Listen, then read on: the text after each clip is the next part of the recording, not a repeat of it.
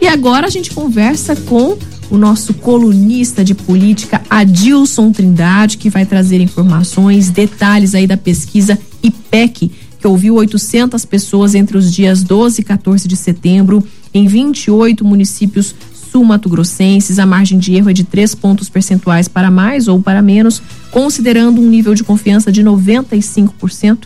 A pesquisa foi registrada no Tribunal Regional Eleitoral de Mato Grosso do Sul sobre o número 08792/2022 e também no TSE. Adilson, por favor, fale pra gente aí as informações dessa pesquisa IPEC, sempre lembrando que esse é o Waze Bop, né? Bom dia. Bom dia, Dani, e bom dia aos ouvintes da CBN de Campo Grande. Pois é, Dani, há duas semanas das eleições, né? É, o cenário de Mato Grosso do Sul é ainda de indefinição por causa do equilíbrio da disputa. É o que mostra a pesquisa, né? Principalmente em relação ao segundo lugar, né? Exatamente. O que se disputa hoje, entendeu? É a disputa acirrada é pela segunda vaga no segundo turno. Hoje nós mostramos aqui, desde o início da campanha eleitoral, o André Putinelli, o ex-governador, sempre está na liderança. Ele mantém esse teto, né? Mas a briga mesmo é, é embaixo, quem está atrás dele. Você vê, por exemplo, o, o Marquinhos Trade, é, pelo IPEC, ele caiu, né? Ele perdeu, ele, ele perdeu pontos, ele tá, chegou até a ficar equilibrado com o André Putinelli. Ele perdeu hoje, está em segundo lugar com 17, a Rose com 14 e o Eduardo Rido com 12. Capitão Contar com 9. Então você pode ter, pelo cenário aqui, se você for analisar, ou, ou você pega o Marquinhos, Rose, Riedel e Capitão Contar, esses quatro vão disputar pau a pau, vamos dizer assim, ou voto a voto, a vaga do segundo, a, a, uma vaga do segundo turno. Que a primeira vaga, nós podemos dizer, não vou dizer se não seguramente, né, mas pelo cenário de hoje, se a eleição fosse hoje, podemos dizer que a primeira vaga já está definida já com André Putinelli. E tem outro dado aqui, viu, curioso, que a Tereza Cristina, que disputa uh, o Senado, ela está praticamente, esta praticamente eleita. Porque a vantagem dela é muito grande ela está com 38% das intenções de voto, votos, né, voto. E o segundo lugar está o juiz Odilon com 18. Agora ele passou para 20 agora, entendeu? Ele ganhou dois pontos percentuais, né? E o Mandetta, o ex-ministro Mandetta, né, que tinha 13, agora tem 14, 14% das intenções de voto. Então, para você ter uma ideia aqui, a Tereza Cristina, como está cargo majoritário cargo majoritário, é cargo proporcional para deputado. A Tereza Cristina que hoje, ela, é, se a eleição fosse hoje, ela teria muito mais voto que o candidato a governador, sozinha.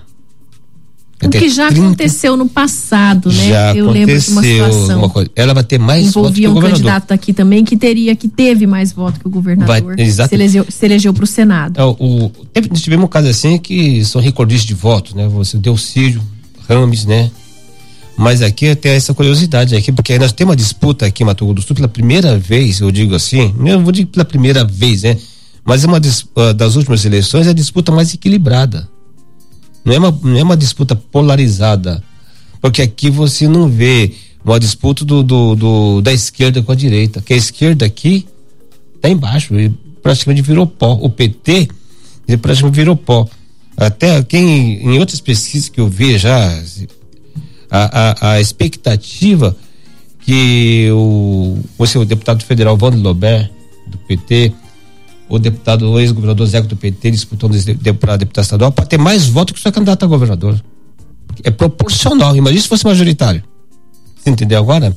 Então, para você ver como que tá, uh, tá bem diferente essa eleição Mato Os votos estão distribuídos, é, né? E estão distribuídos, e a esquerda aqui, ela esfarelou o eleitor que tinha uma simpatia pelo PT, pelo candidato do PT a governador, está espalhado aqui entre o. É, no, no, no, no, centro aqui, a Rose, Marquinho, o André. Pra você ter uma ideia. Geralmente petistas nunca votavam no André, tá? Isso tinha, porque é por causa da rivalidade que existia. Mas nós estamos vendo isso aqui agora. Diferente, um cenário totalmente diferente de Mato Grosso do Sul. Então, como eu estou repetindo aqui, a briga é pela segunda vaga. Adilson Trindade, muito obrigada por mais uma participação aí, fechando a semana com essa pesquisa em relação à eleição para governador em Mato Grosso do Sul. Vamos ver se teremos um governador ou uma governadora, né, Adilson? É, vamos esperar. e aqui, pela simulação aqui, o Arroz é o único que venceria todos no segundo turno. Uma simulação aqui do IPEC aqui, né? É o único que venceria. Você falou mulher, né?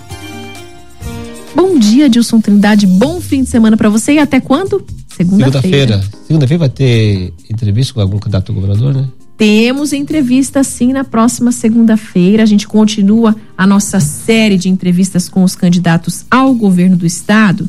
Na próxima segunda-feira a gente vai ter aqui Gisele Marques.